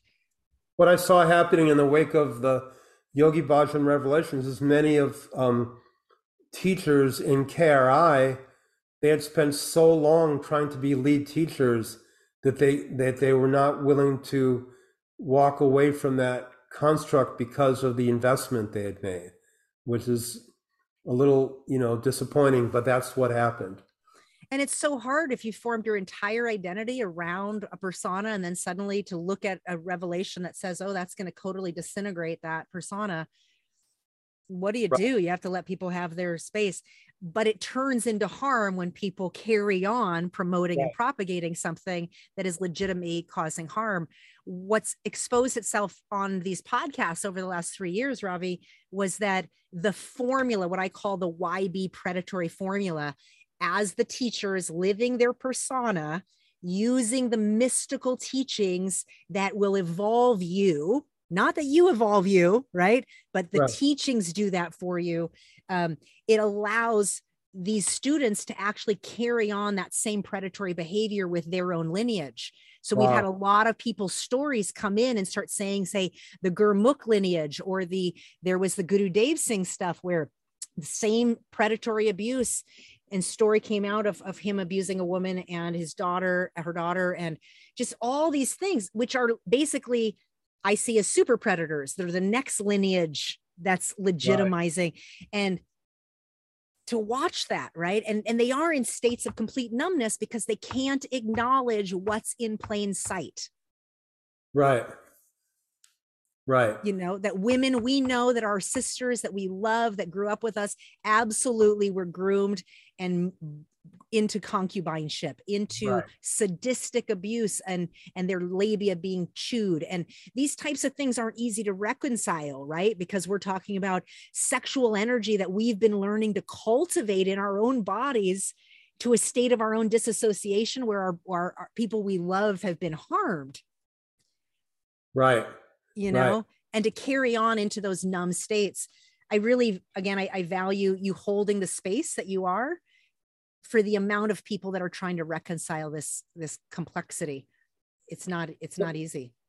Yeah what what isn't also easy is that in 3ho you know it was taught that we're supposed to lead people to the guru not towards which is valid. We as teachers we're not leading people to ourselves but um as we evolve kundalini what do we direct people to? We don't people we're not delivering people to ourselves. So what are we delivering people to? What is that just being a whole being? Is that what? And i don't know the answer to that yet do you have any thoughts on that? Me, the soul, that your own soul pulse right. is a resonance that's unique. It's as unique as your own DNA, as your own fingerprint. Nobody can interpret it but you. You are the only interpreter, and the messages you receive are going to be unique. You may find practices along the way that are in resonance, but those same practices may not be in resonance at different stages. Right. And only you can listen to your yes and no. Right. Very but what good. I found in Kundalini Yoga is my yes and no was crossed.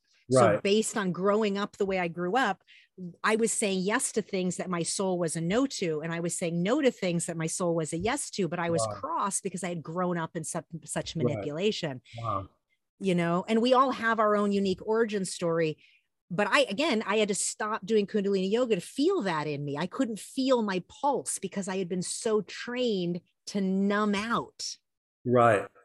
You know, um, at some point along the way, I, I differentiated between spirit and soul. Mm. I mean, Kundalini Yoga is, I mean, 3HO was all about a sort of tainted interpretation of spirit, but it was lacking soul. It was lacking soul, and that's what people really needed more of is soul. You know, being true to yourself, um, you know, honoring your path, your your path, etc so how about the movement of our hips you know the right. rhythm of like our sexual energy being able to actually be expressed right. i found the hypocrisy of that in my body so um so entangled around how we were learning so much about the power of our sexual energy and how to move it through our bodies and yet sexuality was so subjugated and right. it was so much hypocrisy and so with that kind of um duplicity there was never truth to me in that stuff. Right. Nothing he ever taught felt truthful in right. that realm. But it didn't mean that real tantra essence of teachings of Kundalini lineage didn't wasn't real because I met teachers along the way that did have real teachings around tantra. But because I had a radar for super calls, it was hard to determine is this real? Is this not? Right. And so I think it's the same thing that people come into your group with, like, or not. I don't know. I'm, I'm asking you, I guess like i think that's the point is we got to get better at self discernment and not give any of our power to a body of work right. or this right. is the this is the right way because it's your your guidance. Right. Very good. That's that's well said. Totally agree with that. Uh buddha said um don't worship the finger pointing at the moon. So great. So great. Um I'm quite disturbed by watching KRI and um, the organization just repropagate itself. And I'm not surprised. I don't want to put my life force to any of that because that's what good cults do. They just rebrand themselves and keep it moving. And I think that the conversations you're holding and having are, are much healthier and safer places perhaps because they're not safe places for everybody. A lot of people can't go into a space like yours right now because there's too much conflation of kundalini yoga their experience and subjugation and abuse. Um, but it doesn't mean that at one point they can't get into that conversation. Well, i do want to say that we you know evolving kundalini supports everyone. If someone is reeling or has doubts or feels a kundalini we just support everyone. Anyone that feels that they just want to gather with other human beings you know we want to we also want to support people that feel that they've been victimized as well. So we don't mandate that people believe in Kundalini Yoga. We just we just want to be a support system for everybody. And I do feel that in your heart. I guess what I'm saying is that the language, a lot of the language right. that's like right. exchanged in the environment, um, ultimately won't feel safe to trauma Right. survivors that have very complex trauma related to Right. growing up or teaching kundalini yoga and again that's my personal opinion because that is Right. The experience that i have with with what i experience a lot of spiritual bypassing meaning wanting to legitimize what may not be legitimate. And i'm not saying it's not it's just language that kind of gives assumptive credence to spiritual law.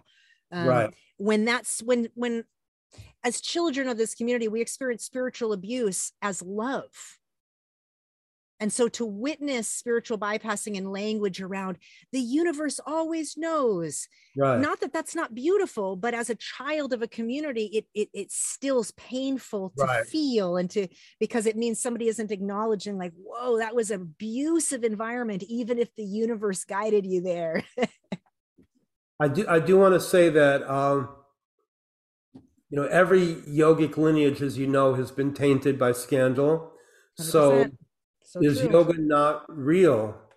It is real. There are ways to there are techno there are methodologies that we can use to heal and grow and know more. So um, we don't want to throw out yoga. We we can call it by any number of names, but yoga is useful for people.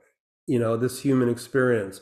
So that's it what we're can trying. be but it Yeah. can also not be for some people Right, i guess that's what i'm saying it can be very useful for people and for those people that have been abused with it it can also not be Right. Um, but you know, personally, I think that um, certain teachings represent a dispensation of grace by the saints and sages of the ages to help us deal with our human condition, and and that there are things in yoga that represent grand hacks that can save us time, trouble, and anguish. So I, I believe in yoga um, and I think that it's really and every you know it's all yoga. Everything is yoga. So I think that people there are there are useful tools for people in this life, and to me that's what yoga is. And and i appreciate that um and i do know that that's absolutely true there is absolutely no way to not have that be true um and i've learned that wow i was absolutely absolutely abused with really good things like right now Right. one of the things that I'm discovering is how to retrain a lot of the incorrect um, muscle and patterns of my body, but specifically breath patterns.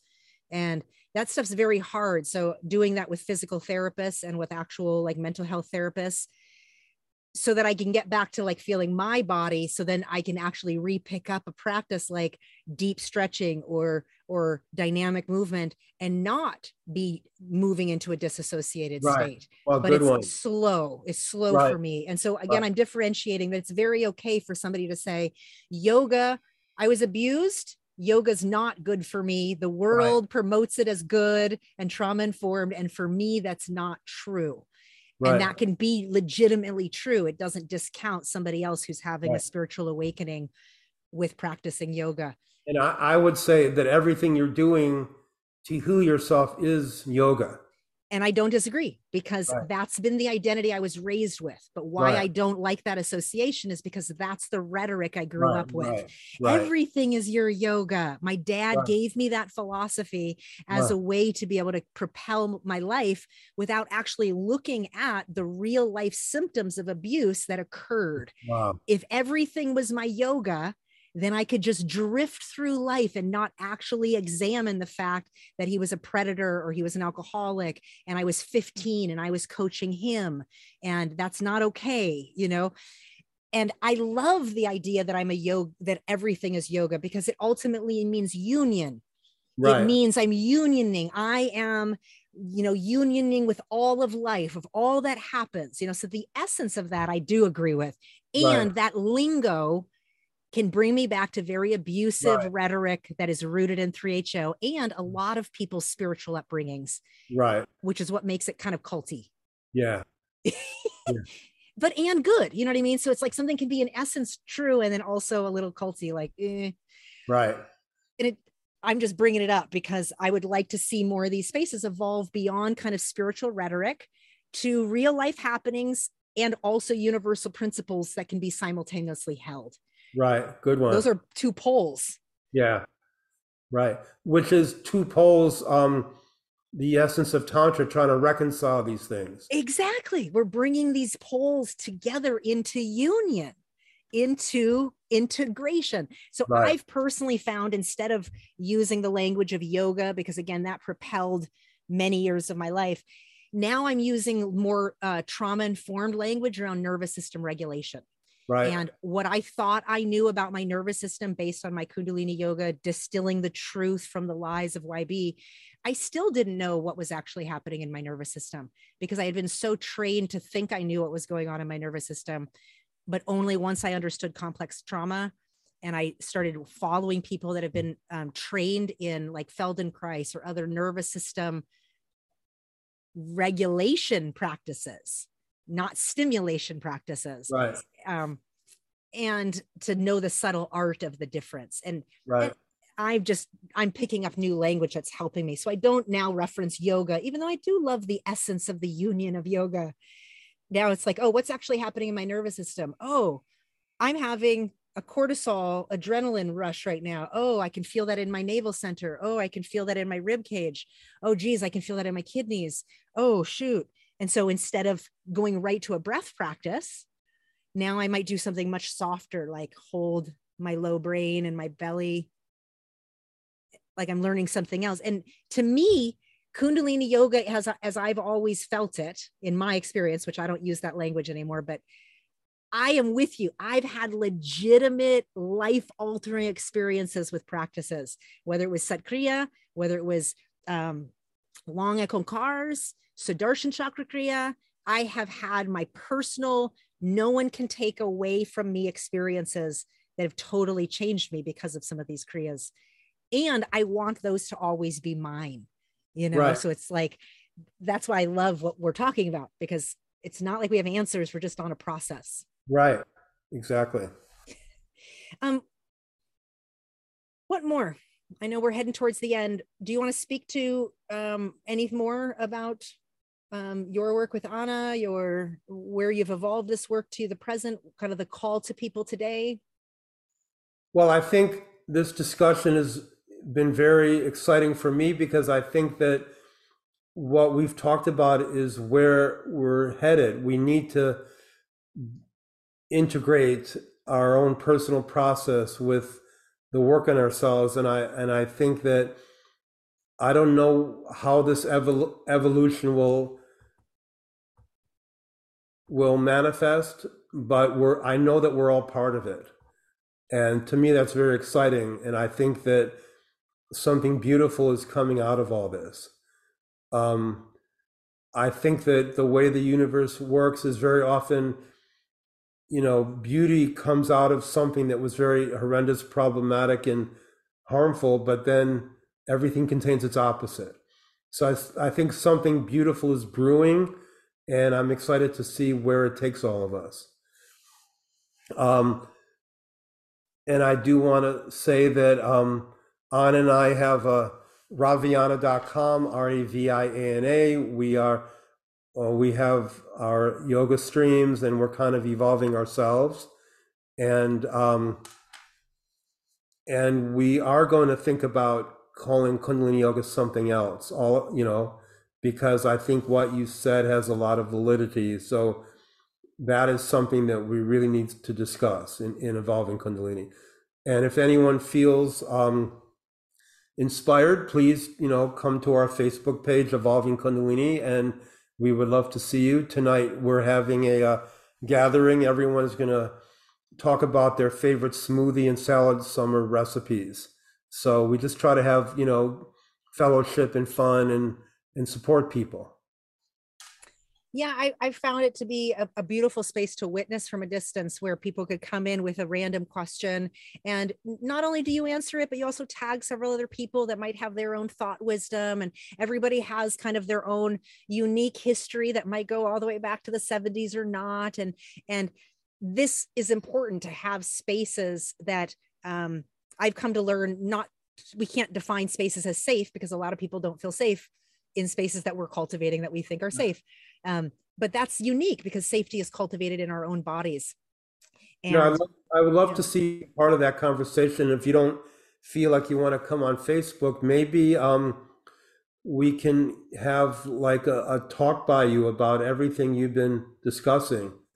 Um, I think that perspective would be very valuable for people. So is that something you might be interested in? I'm totally, I'm totally open for this. Um, one of the things, Ravi, is that, you know, I've been in such my own uh, trauma recovery healing process, and only since 2020 did I even have that proper language. Like I had, oh, I'm in cult recovery, and not just from 3HO. You know, I joined an MLM um, which basically mimicked the same power dynamics, but it was a part of my unindoctrination. Like I cut my hair and I ended up doing all these kind of fit uh, what I called uh, assimilation.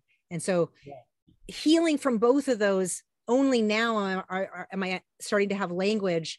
And I look back at those years of teaching and, and I, it's such important reflection, especially for what we know now, because even though I didn't know what my soul was guiding me towards, in hindsight, now I'm like, holy smokes, like, did my soul know? And I do feel like sharing this aspect of my story can really support so many people because these are the types of questions we have to ask ourselves. I right. was led to so many dark, dark places that were my liberation. And because I was willing to listen and go down rabbit holes that my indoctrination told me not to go, but my soul was pulsing me towards it. And I listened. And to me, that's what your story represents. You know, I don't know your full story, but you listened, you paid attention, and then you listened, and then you moved on, and you and Ana evolved a brand. And and I have just utmost respect for that because to evolve a brand that's going against, and, and I'm calling you both a brand because you guys have your own brand personas that I feel really were needed and necessary during certain stages because all people had to go on was 3HO Kundalini Yoga you know? And to to you know the only other ones i witnessed out there was maybe forest yoga with one one other lady that had videos. But you two like had this creative energy that was letting me know you're asking different questions. And that mattered to me because it reminded me that it was okay for me to do that. Even though I didn't want to dive into who you all were yet, it was just helpful. And that's all we all are doing. Each of our stories can help somebody else evolve themselves right. to detangle your place that you're stuck. And and again, this is why I don't like to legitimize bodies of work that YB or the mystical lineages because how about you just say Sat, Satkriya because you like Sat Kriya? Do we right. need to find it? Maybe. And before you, I let you go, I want to ask you one thing.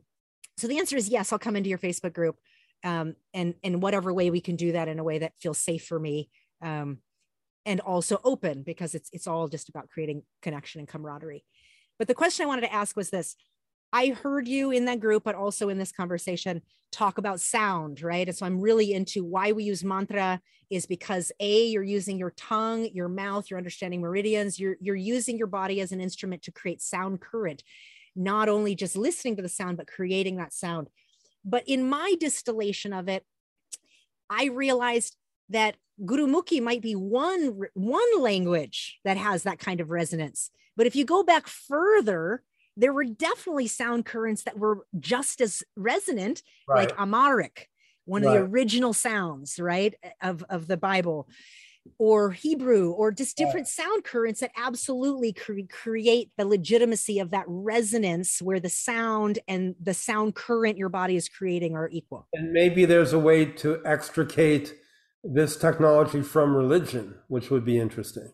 Yes, uh, where we get to use the sound current of many faiths right. because then let somebody gets to have the experience and what if they come from the jewish faith and and reading the their their passages resonates in their soul? Right. Right. Yes exactly. So i mean um these surface labels are just convenient entrance points but there's there's many ways to access these universal truths Mm-hmm. Yeah, and you don't have to say Satnam. If you want to delegitimize that, you can say I am. I am.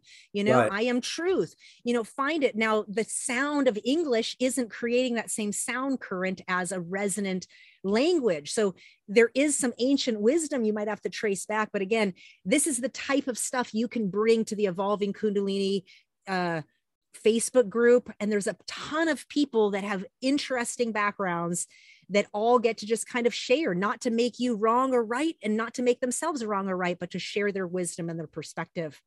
I mean, I do feel that um, the esoteric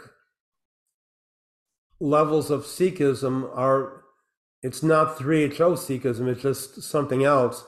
I do believe they're pretty cool, you know, and they've they've really developed a lot of cool things. So I don't see that as a problem per se, unless it's conflated with, you know, the 3HO take on Sikhism, which was kind of, you know, different. What I think it does, though, is I think it fetishizes Sikhi and the Indian in that whole culture. So right. it's a form of Western fetishization. Um, and we do that as westerners it goes it goes all the way back to orientalism where we do that to right. all sorts of asian and and ancient mystical wisdom so in my attempt to un- culturally unappropriate right i'm starting to kind of ask like hmm so well, that, yeah go ahead that's the risk that you take in 1969 or 70 we had all read autobiography of a yogi and we are all you know had this romantic conception of the eastern right. teaching and that's why we were so vulnerable to someone like Yogi Bhajan. That's right. That's right. Projected all this stuff onto him. Exactly. And then the stories he would tell would link you back to the story in that particular book. And I've heard it with so many stories. Okay.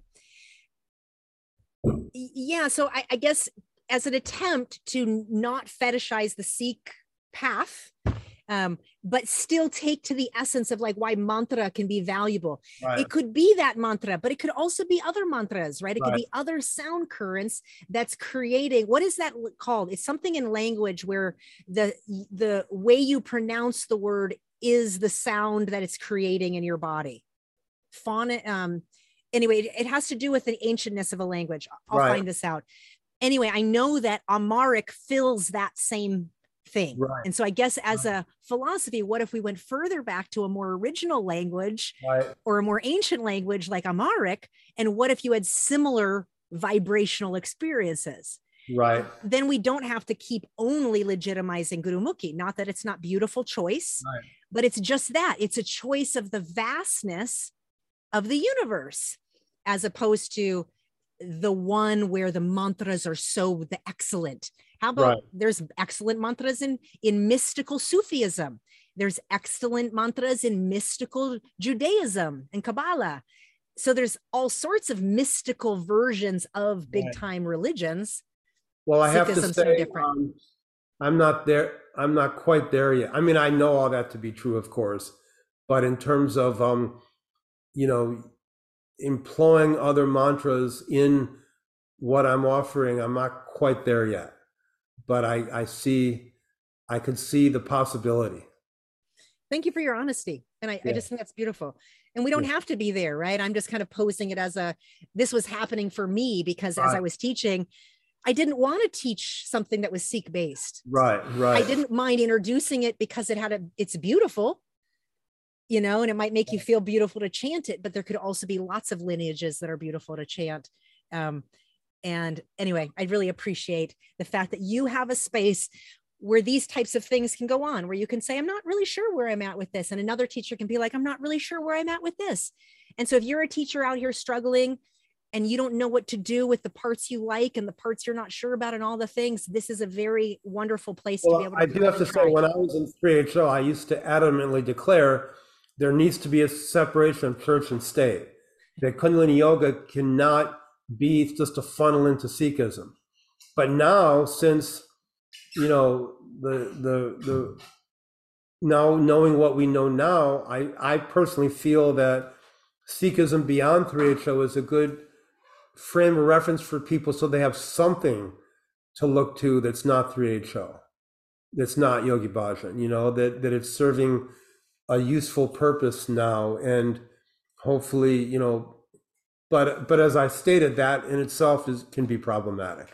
Absolutely, absolutely, and, and again, there's there can be lots of mystical aspects to any sort of world religion, and so find oftentimes the spiritual seeker is following more of the mysticism versus the rule of law of a religion.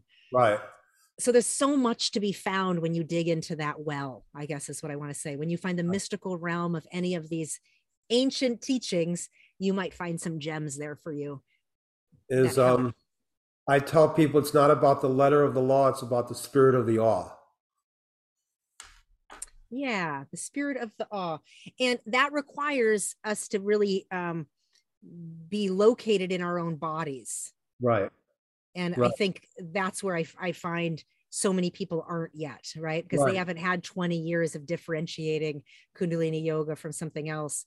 Um, and so that disassociation, I don't think one can really recognize they're disassociated if they've been a regular Kundalini yoga 3HO practicer, because I sure didn't know I was disassociated. I definitely thought I was aware and conscious. Right.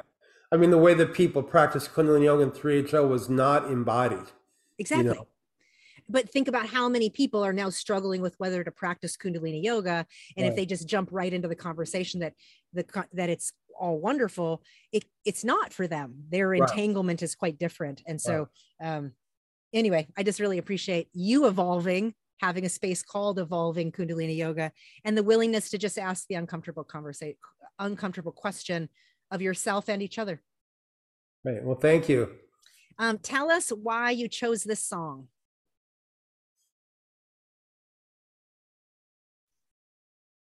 Are you with me? Yeah, I'm not hearing it.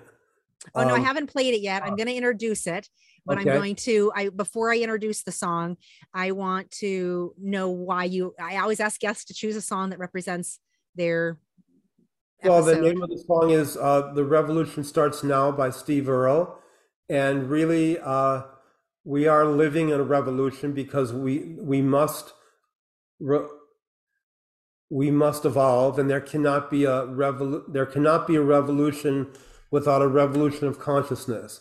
And so, what we're all involved in is trying to um, raise consciousness for ourselves and one another. And I just think it's a really cool song. Um, talks about community, talks about us working together. To me, that's what's happening. So it's just just a great song. Yeah, beautiful. All right, and here we go. It is the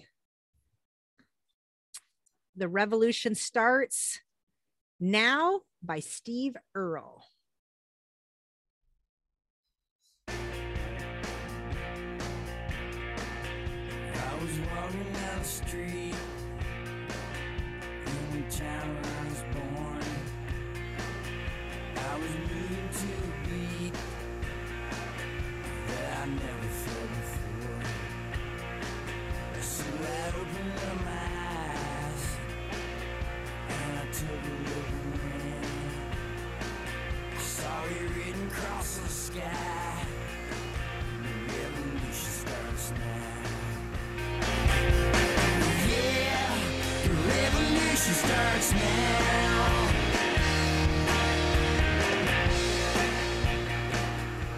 Right, folks. Well, for copywriting purposes, we don't play the whole song, um, but you can listen to the Uncomfortable Conversations playlist linked in the show notes to be able to hear all the episodes and the unique playlist we created from the web of the Uncomfortable Conversations. This has been an awesome conversation, Ravi. I want to say thank you so much. Um, on the he- um, on the heels of this book that uh, Els Kunin and, and myself um, just published, it's called Under the Yoga Mat: The Dark History of Yogi Bhajan's Kundalini Yoga. And um, what I want to point out about this material is that there's nothing new in it. It's actually not a body of work that her or I created.